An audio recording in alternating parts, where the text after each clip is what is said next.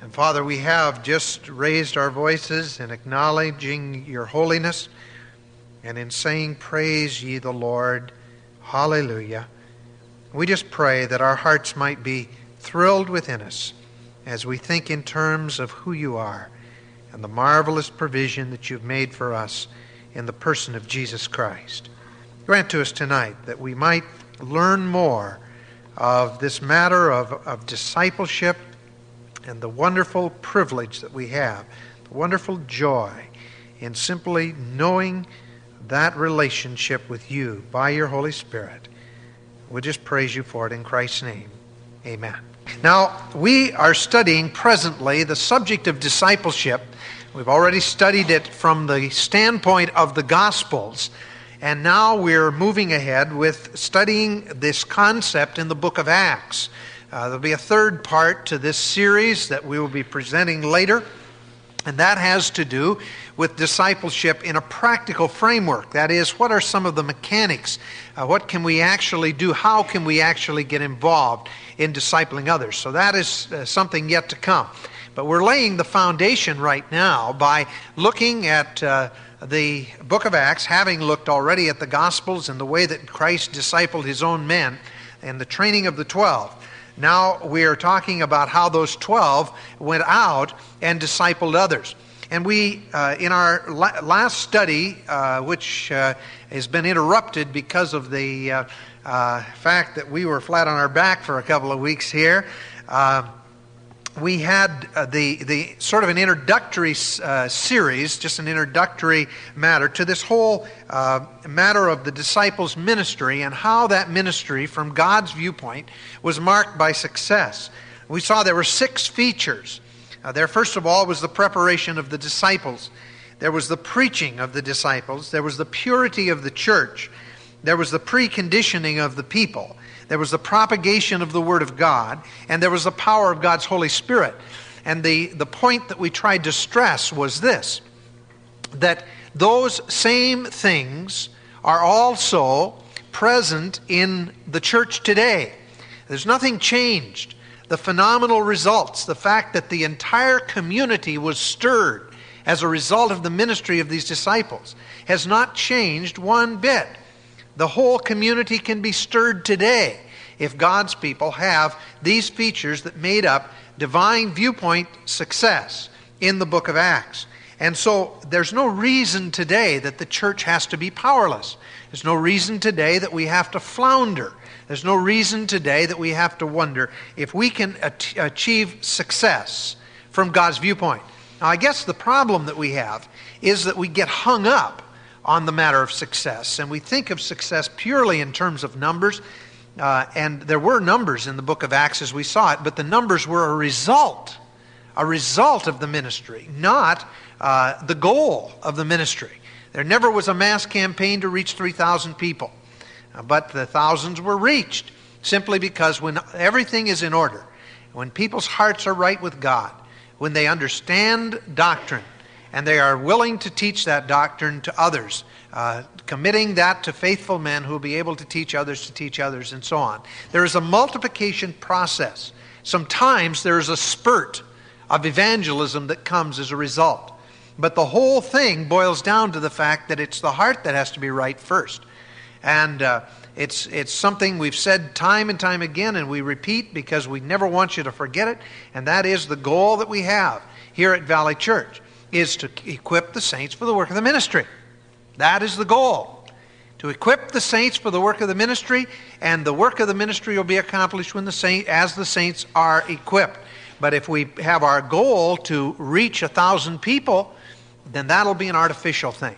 What we want to do is be involved in what God wants us to do, simply being vessels through which the Holy Spirit can flow and work. Now, we suggested to you that we want to spend some time then studying the relationship of the disciples' ministry to various aspects of, uh, of what is taught in the book of Acts. Things like stewardship and, and how that related to discipleship and uh, the matter of, of uh, uh service and how that relates to discipleship and all of those things. So we want to cover these things.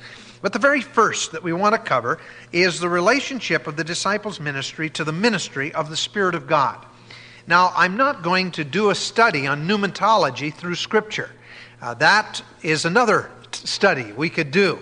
And uh, believe me, it's very tempting to just go on a study of pneumatology and understand uh, from uh, Genesis to, to Revelation all of the aspects of the ministry of the Spirit of God. The Spirit of God, of course, was present in creation, and the Spirit of God will be very present in the millennium.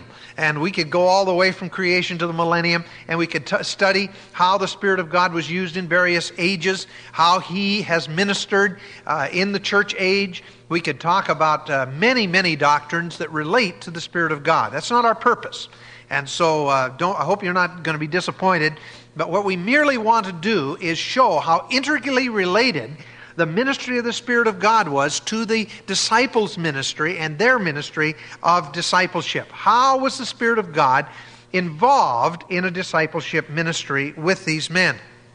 Now, to study this, uh, we want to concentrate our attention on the happenings of two chapters in the book of Acts just Acts chapter 1 and chapter 2 with some supportive references and then just a little coda at the end uh, to kind of uh, sum the thing up to show how the Spirit of God has worked already in the book of Acts and how he will yet work in the church today. Now, first of all, we have to think in terms of the Spirit of God in regard to the education of the disciples. Acts chapter 1, beginning at verse 1, you see these words The former treatise have I made, O Theophilus, of all that Jesus began both to do and to teach. The former treatise would be the Gospel of Luke. Dr. Luke, a medical doctor, wrote the book of Luke and also wrote the book of Acts. Now, this is uh, proof enough that he wrote the book of Acts. He wrote it to the same person as he wrote the Gospel of Luke that bears his name. But uh, there's lots of other things. There, of course, is the medical language that uh, is found throughout the book. Uh, even in verse 3, it says, uh, To whom uh, also he showed himself alive after his passion. The word passion there is a strictly a technical medical term and therefore it identifies the doctor. He's talking in a jargon that is not the uh, ordinary language of the people. He talks about the former treatises we've, we've mentioned. He uh, talks about a number of uh, pass in a number of places in uh, the book of Acts. Uh, we see Luke talking in terms of we, we this, we that, we the other, and uh, in terms of the apostle Paul. And remember, he was a traveling companion of Paul. He speaks of himself as being a Gentile.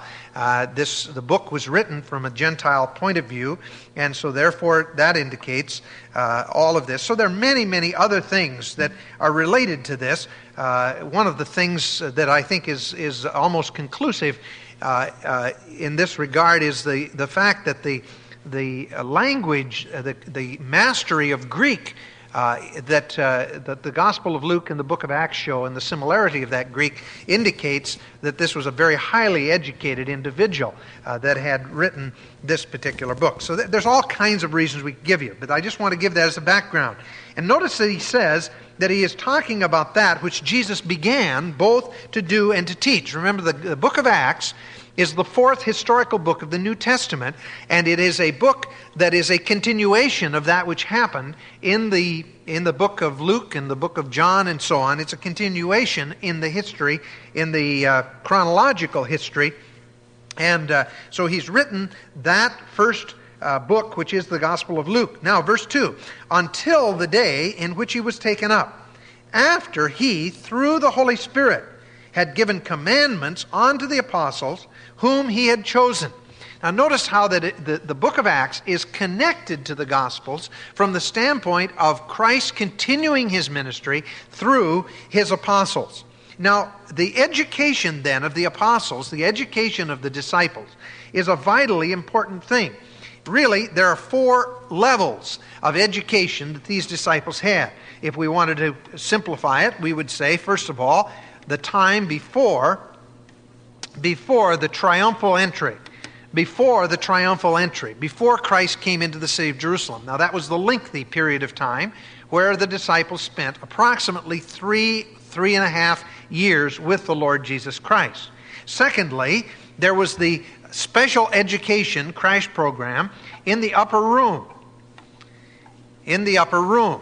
That was a very important aspect of the education of the disciples. Then there was, after the resurrection, post resurrection, there was another time. Remember, Christ spent 10 days, uh, uh, spent 40 days with them before the 10 days in between uh, the Pentecost and his ascension. And so Christ spent 40 days. This, of course, was several hours. And, of course, before the triumphal entry was uh, about three and a half years. All right, so 40 days. All right, and then the fourth educational process was the 10 days of waiting. Waiting for the Spirit of God to come in His power and in His fullness. Now, let's just quickly review these four areas, not with any length because we've covered some of that in our earlier study. But the first thing is before the triumphal entry. So let's start with that and looks, let's look at several passages. Matthew chapter 3, verse 11. Now remember, we're not talking only about discipleship now, we're talking about the relationship of the Spirit of God to this matter of discipleship. All right, what do we see in Matthew chapter 3, verse 11? Here, of course, was talking about John the Baptist and talking about the baptism of repentance and that which he was involved in. And it says in verse 11, I indeed baptize you with water unto repentance. But he who cometh after me is mightier than I, whose shoes I am not worthy to bear.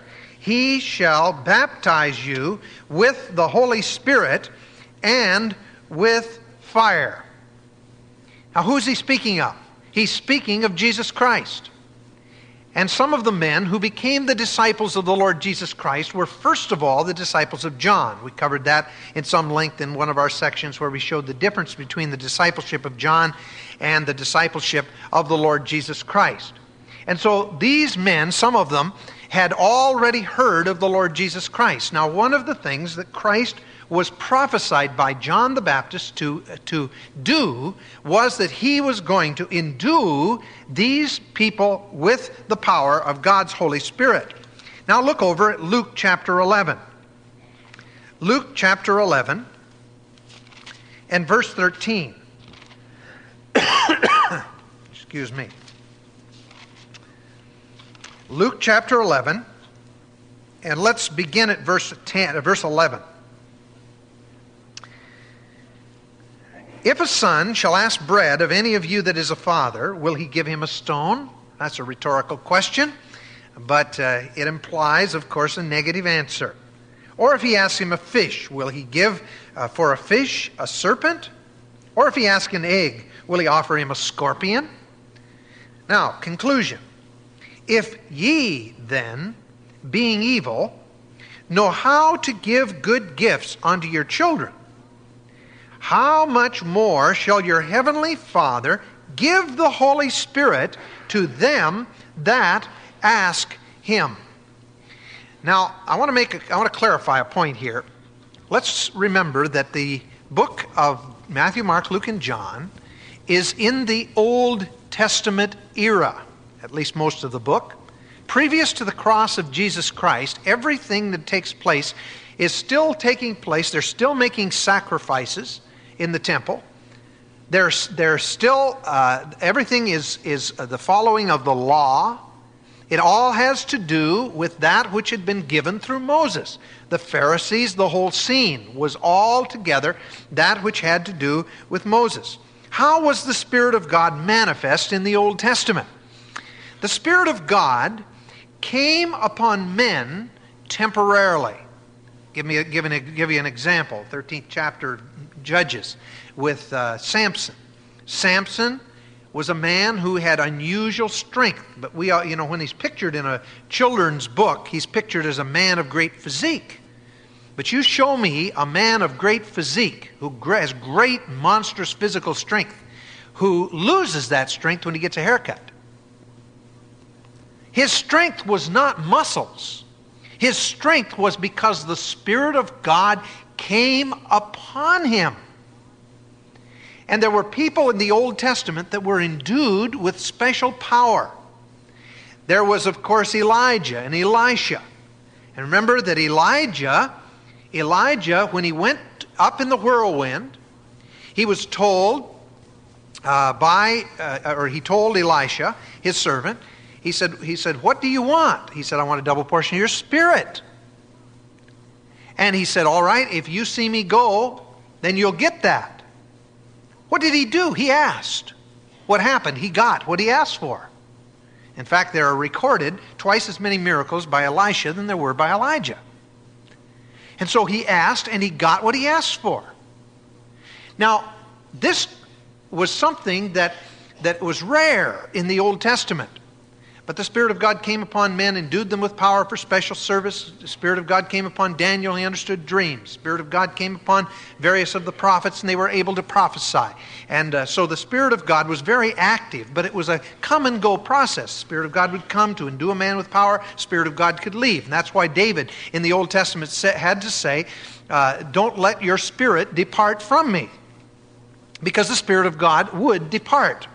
There was no permanent indwelling of the Spirit of God in the individual's life. Now, Christ in the New Testament revealed something that apparently was not generally known in the Old Testament, but apparently was true. And that was that we have a gracious Heavenly Father. And anyone who would have been willing to simply ask for the power of God's Holy Spirit into a cleansed life that the Holy Spirit would endue them with that power. If your Heavenly Father is anything like an earthly father, and if you were to ask Him for His power in your life, do you think He would turn you down? That's what Christ is saying to these disciples. In other words, it's, the Spirit of God is and always has been available to people, at least in measure, in some measure. And there's no reason for you to even now to be powerless. Fascinating thing is that apparently the disciples didn't get the hint. And finally, after the crucifixion and after the resurrection, one day Christ said to them, Now I'm going to be going away.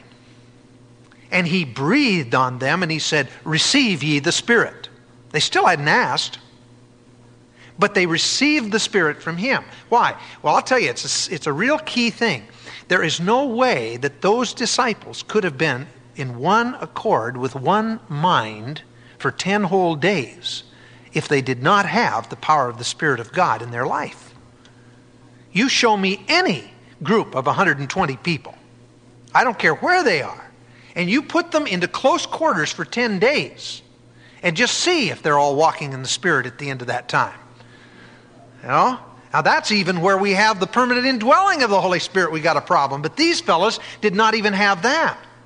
And you see, what would happen on the day of Pentecost was that the Spirit of God would come to permanently indwell believers and make available the filling of the Spirit for any individual that was cleansed at any point of time. This was that which was available after Pentecost. It was available, but available in a different way, even in Old Testament days. And I, I venture to say that, there were a, that these disciples missed a very important point. Because there are a lot of things that came up in the book uh, in, the, in the gospel accounts of their lives that might have been different had they simply obeyed what Christ said and simply asked for what Christ had to offer. Remember, John had already told them that that's what he had come to do. And he told them, ask. All right, now, if you look at John chapter 7, you see something a little further about the, this particular area of their preparation in regard to the Spirit of God. John chapter 7 verses 37 through 39. This was, of course, after the Feast of the Tabernacles, or at the end of the Feast of the Tabernacles.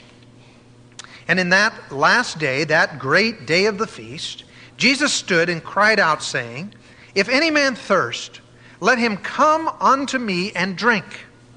He that believeth on me, as the Scripture hath said, out of his heart shall flow rivers of living water. Now, the word there for heart is literally the, the, the innermost being. The, uh, the, the Greeks thought of it as being in the bowels area, out of, out of the bowels of the individual. And it's, but it's out, out of the innermost being will flow the rivers of living water.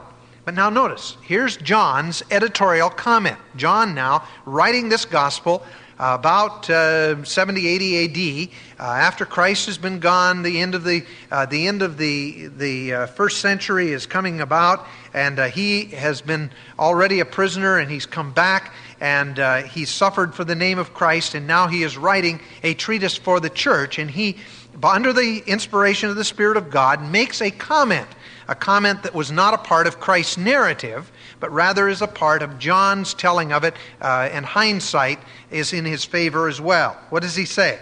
This spoke he, what? That out of your innermost being shall flow rivers of living water. But this spoke he of the Spirit, whom they that believe on him should receive, for the Holy Spirit was not yet given because Jesus was not yet glorified. Now, the thing that we have to keep in mind is this that the Spirit of God is a permanent indwelling person so that the, He can, can live His life through us. And that really is what living the Christian life is all about the Spirit of God indwelling us, the Spirit of God hopefully controlling us. The word filled, the idea of being filled with the Spirit, is the idea of the control of the Spirit. Spirit that the Holy Spirit, in controlling us, can then reproduce the life of Christ in these feeble mortal bodies of ours. And as we yield to His control, that's exactly what happens. He reproduces the life of Christ through us. But the Spirit of God was not yet at this time given. Christ was promising that if they would believe on Him, that this was something that would take place. All right, now those three passages then give to us just a little perspective on the idea of the Spirit of God in those three and a half years of ministry. Now, the second area is in the upper room. In the upper room. And uh, we want to turn to that passage of Scripture. John recorded it very clearly for us, gave us a lot of detailed account, beginning in John chapter 13. Let's divide this into two ways. Let's talk, first of all, about the deficiency of the disciples. And then let's talk about the dynamic. Christ talked about both. All right? John chapter 13. Look first of all at verse 7. Excuse me. Jesus answered and said unto him, that is, unto Peter, What I do thou knowest not now but thou shalt know hereafter. In other words, John, or uh, John is saying here that Simon Peter was told by the Lord that there was an area of ministry in which he was deficient, something at this point that he had a hard time understanding. Now, Christ had come to him and he said, I want to wash your feet. And, uh, and Peter said, No, Lord, you're not going to wash my feet. And so the Lord said, Lord, uh, Peter, if you don't let me wash your feet, then uh, you are uh, you're not going to have any part with me. But before he said that, he said, What I do, thou knowest not now. You don't understand what I am doing in washing the feet. You don't understand that. But thou shalt know hereafter.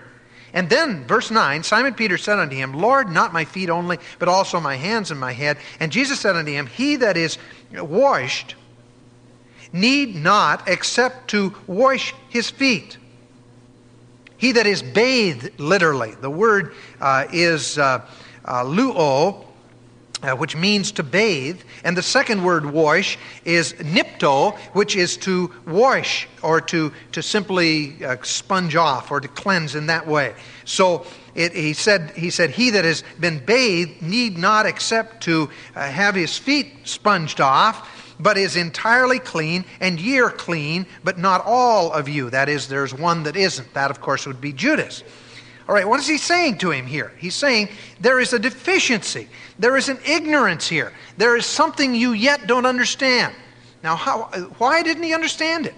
Well, we'll see in a moment. Let's look at John 16 and verse 12. John 16 and verse 12. Christ said to the disciples, I have yet many things to say unto you.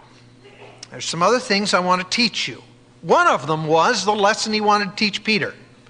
What does he say? Many things that I, I want to say unto you, but ye cannot bear them now. Now look, nevertheless, when he, the Spirit of truth, is come, he will lead the way into all truth. Literally, that's what it means. Uh, hodegeo is a word, the word for guide here. It was, it was, used, it was used in the language of the blind. Uh, it was the idea of a person guiding a blind person. It was the idea of, a, of another person leading the way of a blind person. And Christ says, right now you can't understand it. Now let's leave it there for a moment because we are just talking about the deficiency.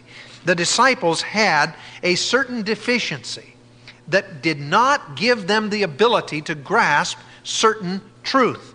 Now, by the way, it's a very clear thing. The reason is because spiritual truth is grasped only by the Spirit of God. 1 Corinthians chapters 1 and 2. Spirit of God can, is the only one that can understand spiritual truth. So, therefore, the Spirit of God has to be the interpreter in order to, uh, to interpret for us what the Word of God says. And there's a, uh, there's a whole process involved in how the Spirit of God accomplishes this. Uh, and basically, it means that we have to take things into our mind, but then they have to be acted upon by the Spirit of God so that He can guide us into all truth. And so there is that deficiency. And I can say, we can say this on the basis of, of just sound doctrine that any time a person is not controlled by the Spirit of God, he is in the same condition. There are many things that Christ wants to teach us that he can't teach us under those conditions. We may learn all kinds of things intellectually, but we will not learn the dynamic of the Spirit of God unless we're yielding to his control on a moment by moment, day by day basis. And that's the important thing in regard to this deficiency. Now, secondly, then, the dynamic. And this is a many faceted thing. We won't linger long on it, just looking at several verses. First of all, John chapter 14, verses 12, 16 through 18. Let's look at that. John chapter 14, beginning with verse 12. Verily, verily, I say unto you, he that believeth on me, the works that I do shall he do also and greater works than these shall he do, because I go unto my Father. Now, he's not mentioning the Spirit of God at this point, but the Spirit of God is inherently in this passage because Christ did what he did, everything he did, he did in the power of the Spirit of God. And we will do great things as well. How? In the power of the Spirit of God. Christ never saw 3,000 converts. You realize that? Peter did. Peter saw 5,000 and then 3,000. Peter saw great converts, greater works than even Christ did. These men accomplished. Now, I'm not talking only about the miracles, though the miracles were, pro- were very present and prevalent in the apostolic age too. But I'm just mentioning I'm mentioning the number of people converted just as a as again as a result, not as a priority. But Jesus Christ had a very limited ministry. Jesus Christ never left Galilee except to go up into Perea uh, and uh, uh, into Samaria. But for the most part, his ministry was centered right around one little locale. And those of us that uh, recently came back from Israel, uh, we, we all are amazed, really, to realize that most of what Christ accomplished, he accomplished around the Sea of Galilee. And that really is just a puddle. That's not even a very good sized lake. That's really a very small area. And yet, most of what Christ did was done in that general geographical area. Jesus Christ never went more than, than uh, a few miles, really, from his home, his whole life. He had a very limited ministry. But you see, his purpose was accomplished.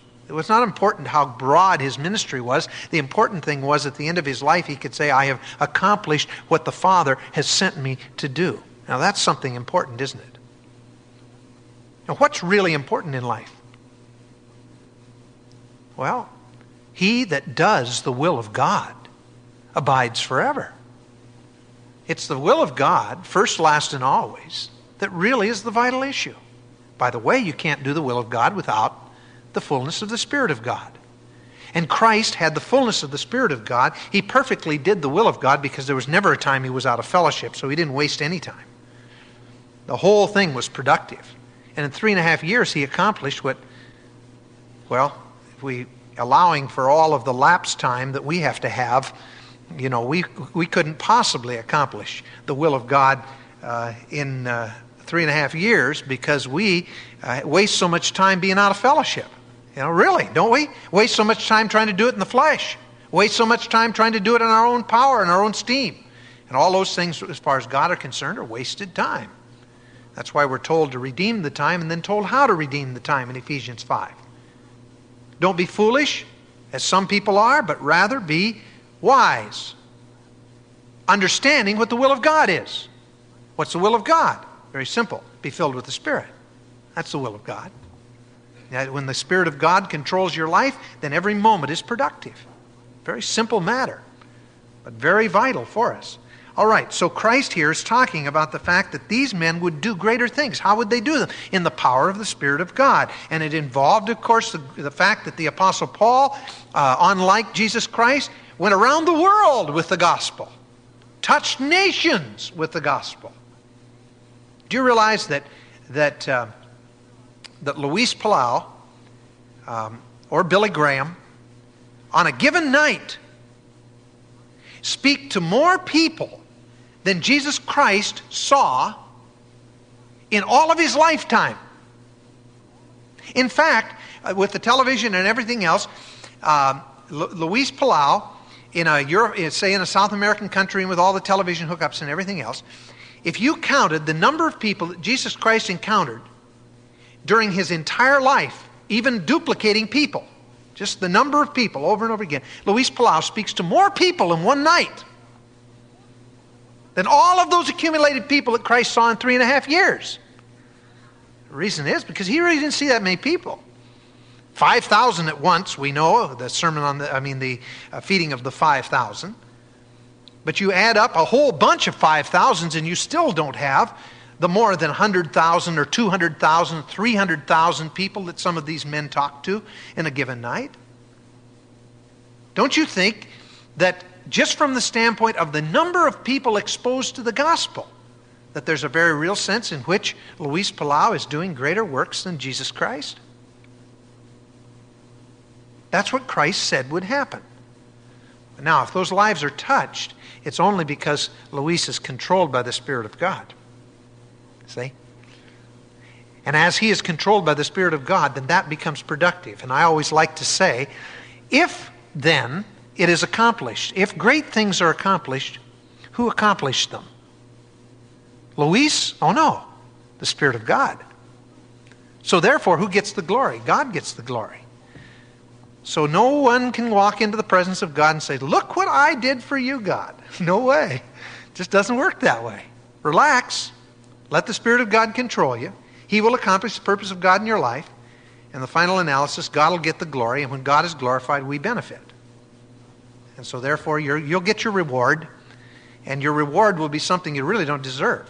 You realize that? We don't earn anything as far as heaven is concerned. Nothing. Never did, never will. Never could.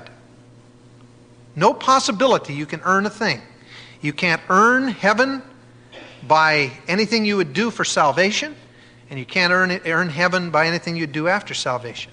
But as the Spirit of God works through you, God is glorified, and the result is that there is, there is something worthwhile accomplished gold and silver and precious stones. Anything you do in the energy of the flesh is wood, hay, and stubble.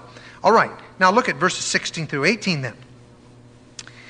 I will pray the Father, and he will give you another, and you've seen before that that word another is allos, which means another of the same kind, another comforter, another parakletos. It's the same word that's used in 1 John chapter 2 verse 1 where Christ says uh, where it says concerning Christ, and we have an advocate with the Father, Jesus Christ the righteous. There's a parakletos in heaven operating on our behalf at the right hand of the throne of God, that's Jesus Christ. There's a parakletos on earth the Holy Spirit who indwells us. And here it's talking about that earthly parakletos, the Spirit of God. I will give you another comforter that he may abide with you how long? Forever. There's the key to the whole thing. The permanent indwelling of the Holy Spirit. Now, this would be a stark contrast to the Old Testament ministry of the Spirit of God.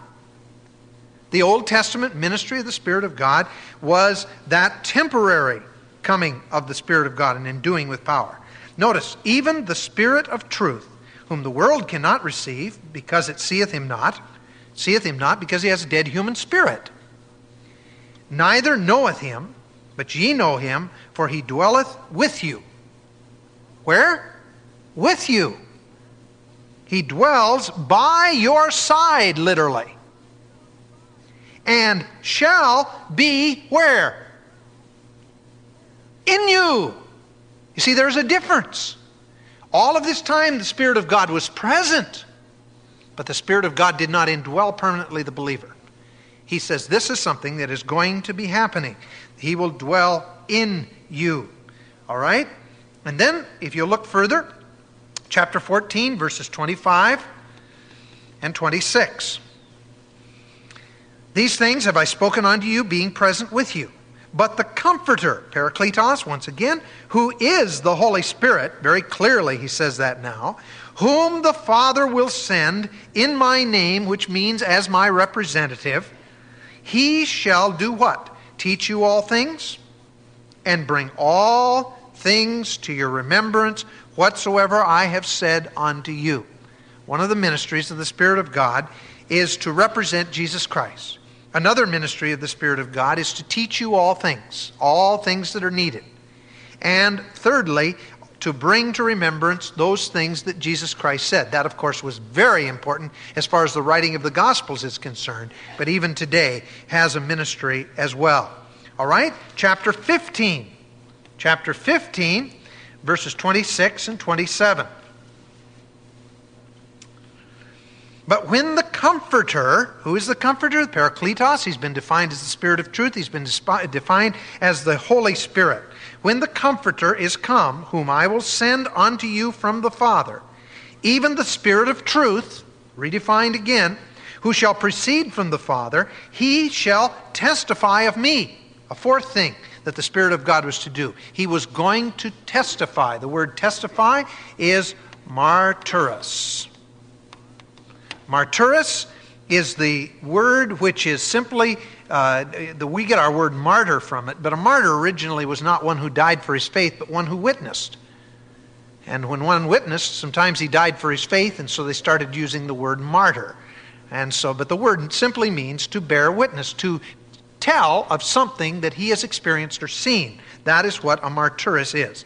And then notice what it says He shall testify of me. Now follow. And ye also shall bear witness, same word, martyrus, because ye have been with me from the beginning. Holy Spirit will testify of me, and you will work with the Spirit of God in testifying of me. All right, one more passage. John chapter 16 verses 7 through 15. Nevertheless, I tell you the truth, it is expedient, it is to your advantage, it is to your profit for you that I go away. For if I go not away, the Comforter, who's the Comforter? It's the Spirit of truth, it's the Holy Spirit, Parakletos, will not come unto you. Now, notice that? If Jesus Christ had remained on earth, the Spirit of God would not have come. It was impossible in some way for the Spirit of God to carry on his, his particular ministry of permanent indwelling if Jesus Christ were to be present. Now, that's a mystery. We don't necessarily understand it fully, but Christ said it, so we believe it. He said, If I didn't go away, the Spirit of God could not come. That's all there is to it. All right?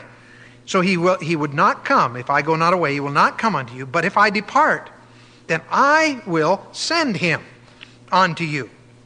And when he has come, he will reprove, that is, to convict or to rebuke, the world of three things of sin, of righteousness, and of judgment. You've seen us go through this before. The Spirit of God convicts of these three things. What does he convict of? Of sin. Now, not sins, but one specific sin. What's the sin? Of sin because they believe not on me. The sin of rejecting of Jesus Christ. That is the sin the Holy Spirit convicts of. Of righteousness because I go unto my Father. The righteousness is the righteous standard shown by Jesus Christ and thus revealed by the Holy Spirit. And that's the second thing.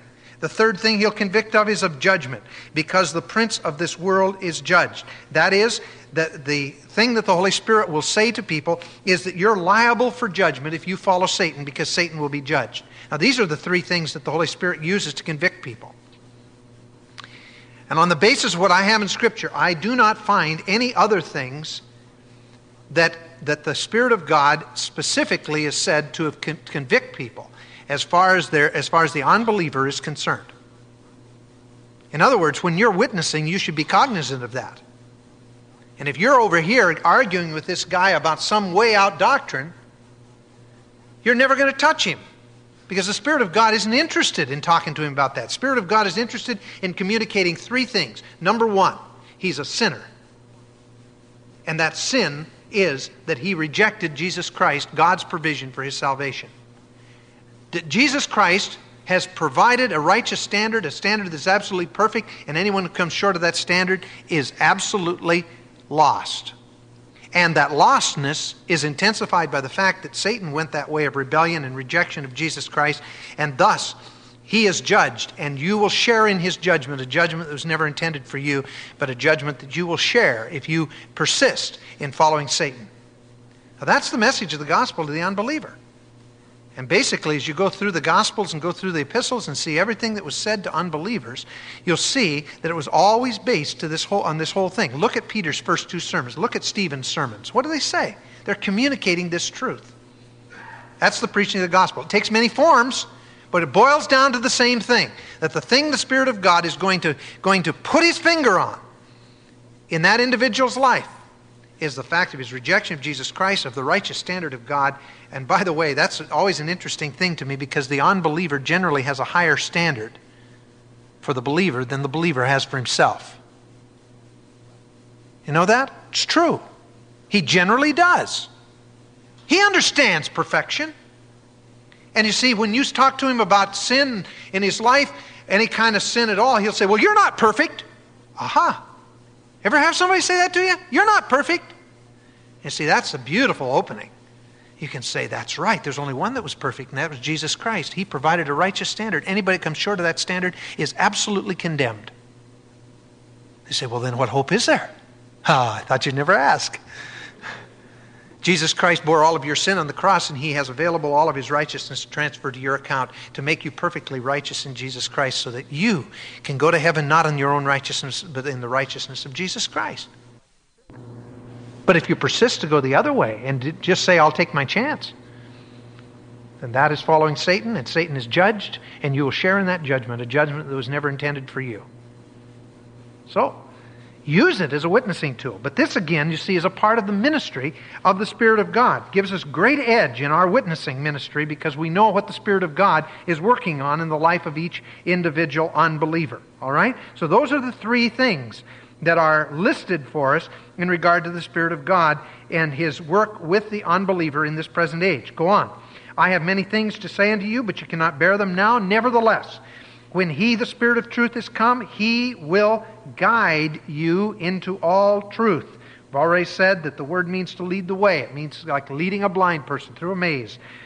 Guide you into all truth, for he shall not speak of himself. By the way, this is one of the things that, that we just have to we just have to grab onto and we have to understand in this day and age. There is so much gobbledygook going on in the name of the Spirit of God that is just talking about the Spirit of God. The Spirit of God does not witness of himself. The Spirit of God witnesses of Jesus Christ. What does the Spirit of God do? He can, if He controls our life, He produces through our lives the life of Jesus Christ. That's a ministry of the Spirit of God. But it is not his ministry to m- uh, make a big thing about his ministry. Understand? He is here for the purpose of not speaking of himself, but whatsoever he shall hear, that shall he speak. That is, hearing it from the Father, from the Son, and he will show it unto you, and he will show you things to come, and he shall glorify me, for he shall receive of mine, and shall show it unto you. And all things that the Father hath are mine. Therefore said I that he should, shall take of mine and shall show it unto you. He's going to show it. Now, incidentally, the word show is A N A A N G E L O. You see the word angel in there? Angel is a, is a messenger. And uh, the word anagelo is a word that simply means he'll, he'll broadcast it. He'll, he'll, he'll, he'll tell it forth. It doesn't mean show it in the sense of, of pointing out, but rather show it in the sense of informing the sense of showing you.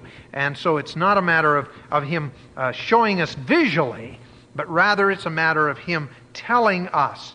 And of course, he will tell us through the Word of God as well. All right, now that then was a part of this education. See what Christ was emphasizing concerning what would happen in the book of Acts?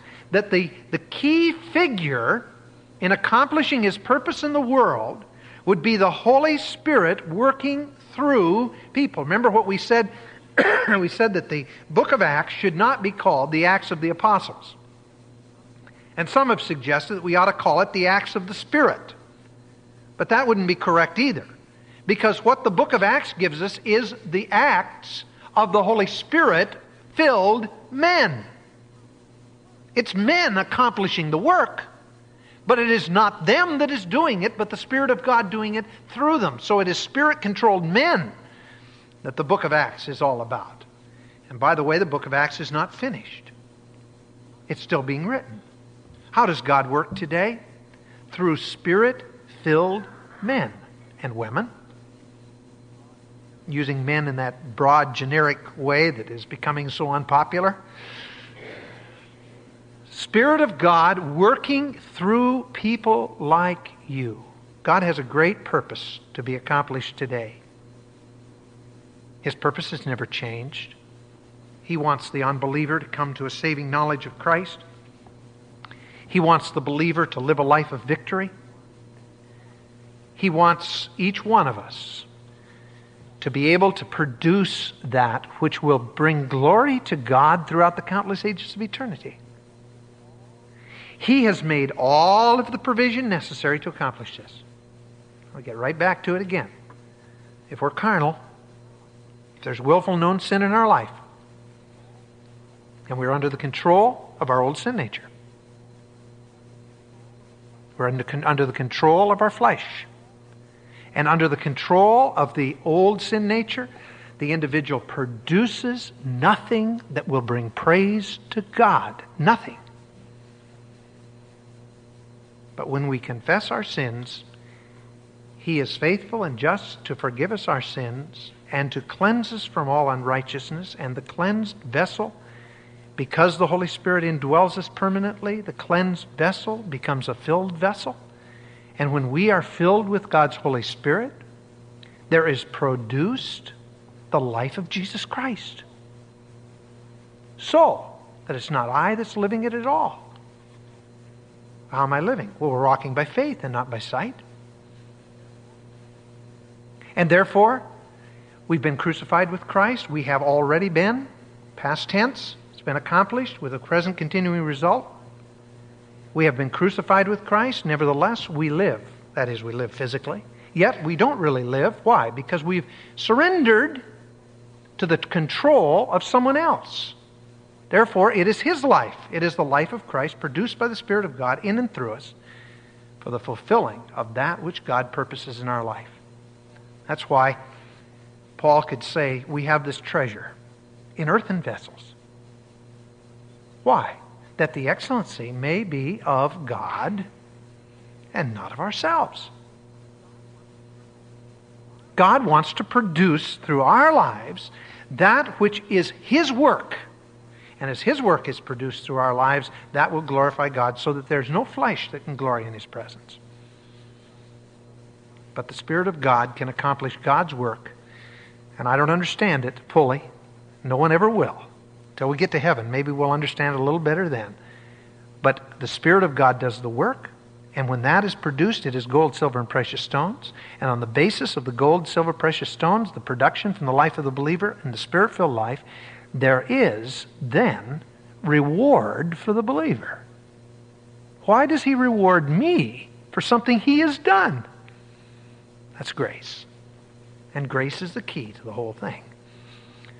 Oh, the love that drew salvation's plan. Oh, the grace that brought it down to man. Oh, the mighty gulf that God did span at Calvary. That's the key to the whole thing. So, that's the upper room. We're going to come to the next week to the post resurrection experiences very quickly, and, and then um, the upper room again, the 10 days of waiting, and then we're going to go through chapters 1 and 2, just go through there and show how the Spirit of God then was utilized in those early in that early ministry of the apostles in the book of Acts. All right, so we'll see you next week. Let's pray right now. We thank you, Lord, for that which you have provided, that which you have given. We thank you, Lord, that we indeed are able to live, to live not in our own power and strength, but in the power and strength of the Spirit of God. Grant to us that we might have a, a real, a real growth in our own life as we come more and more to the realization of that position that we have in Jesus Christ. And we pray that we will then yield constantly to this one who has been given to control us as well as indwell us and seal us and, and, and uh, baptize us into the body and all of these other things that the Spirit of God accomplishes. Grant to us, Father, that we may yield more and more to Him so that He might have full sway in our life. We'll give you the praise for it in Christ's precious name. Amen.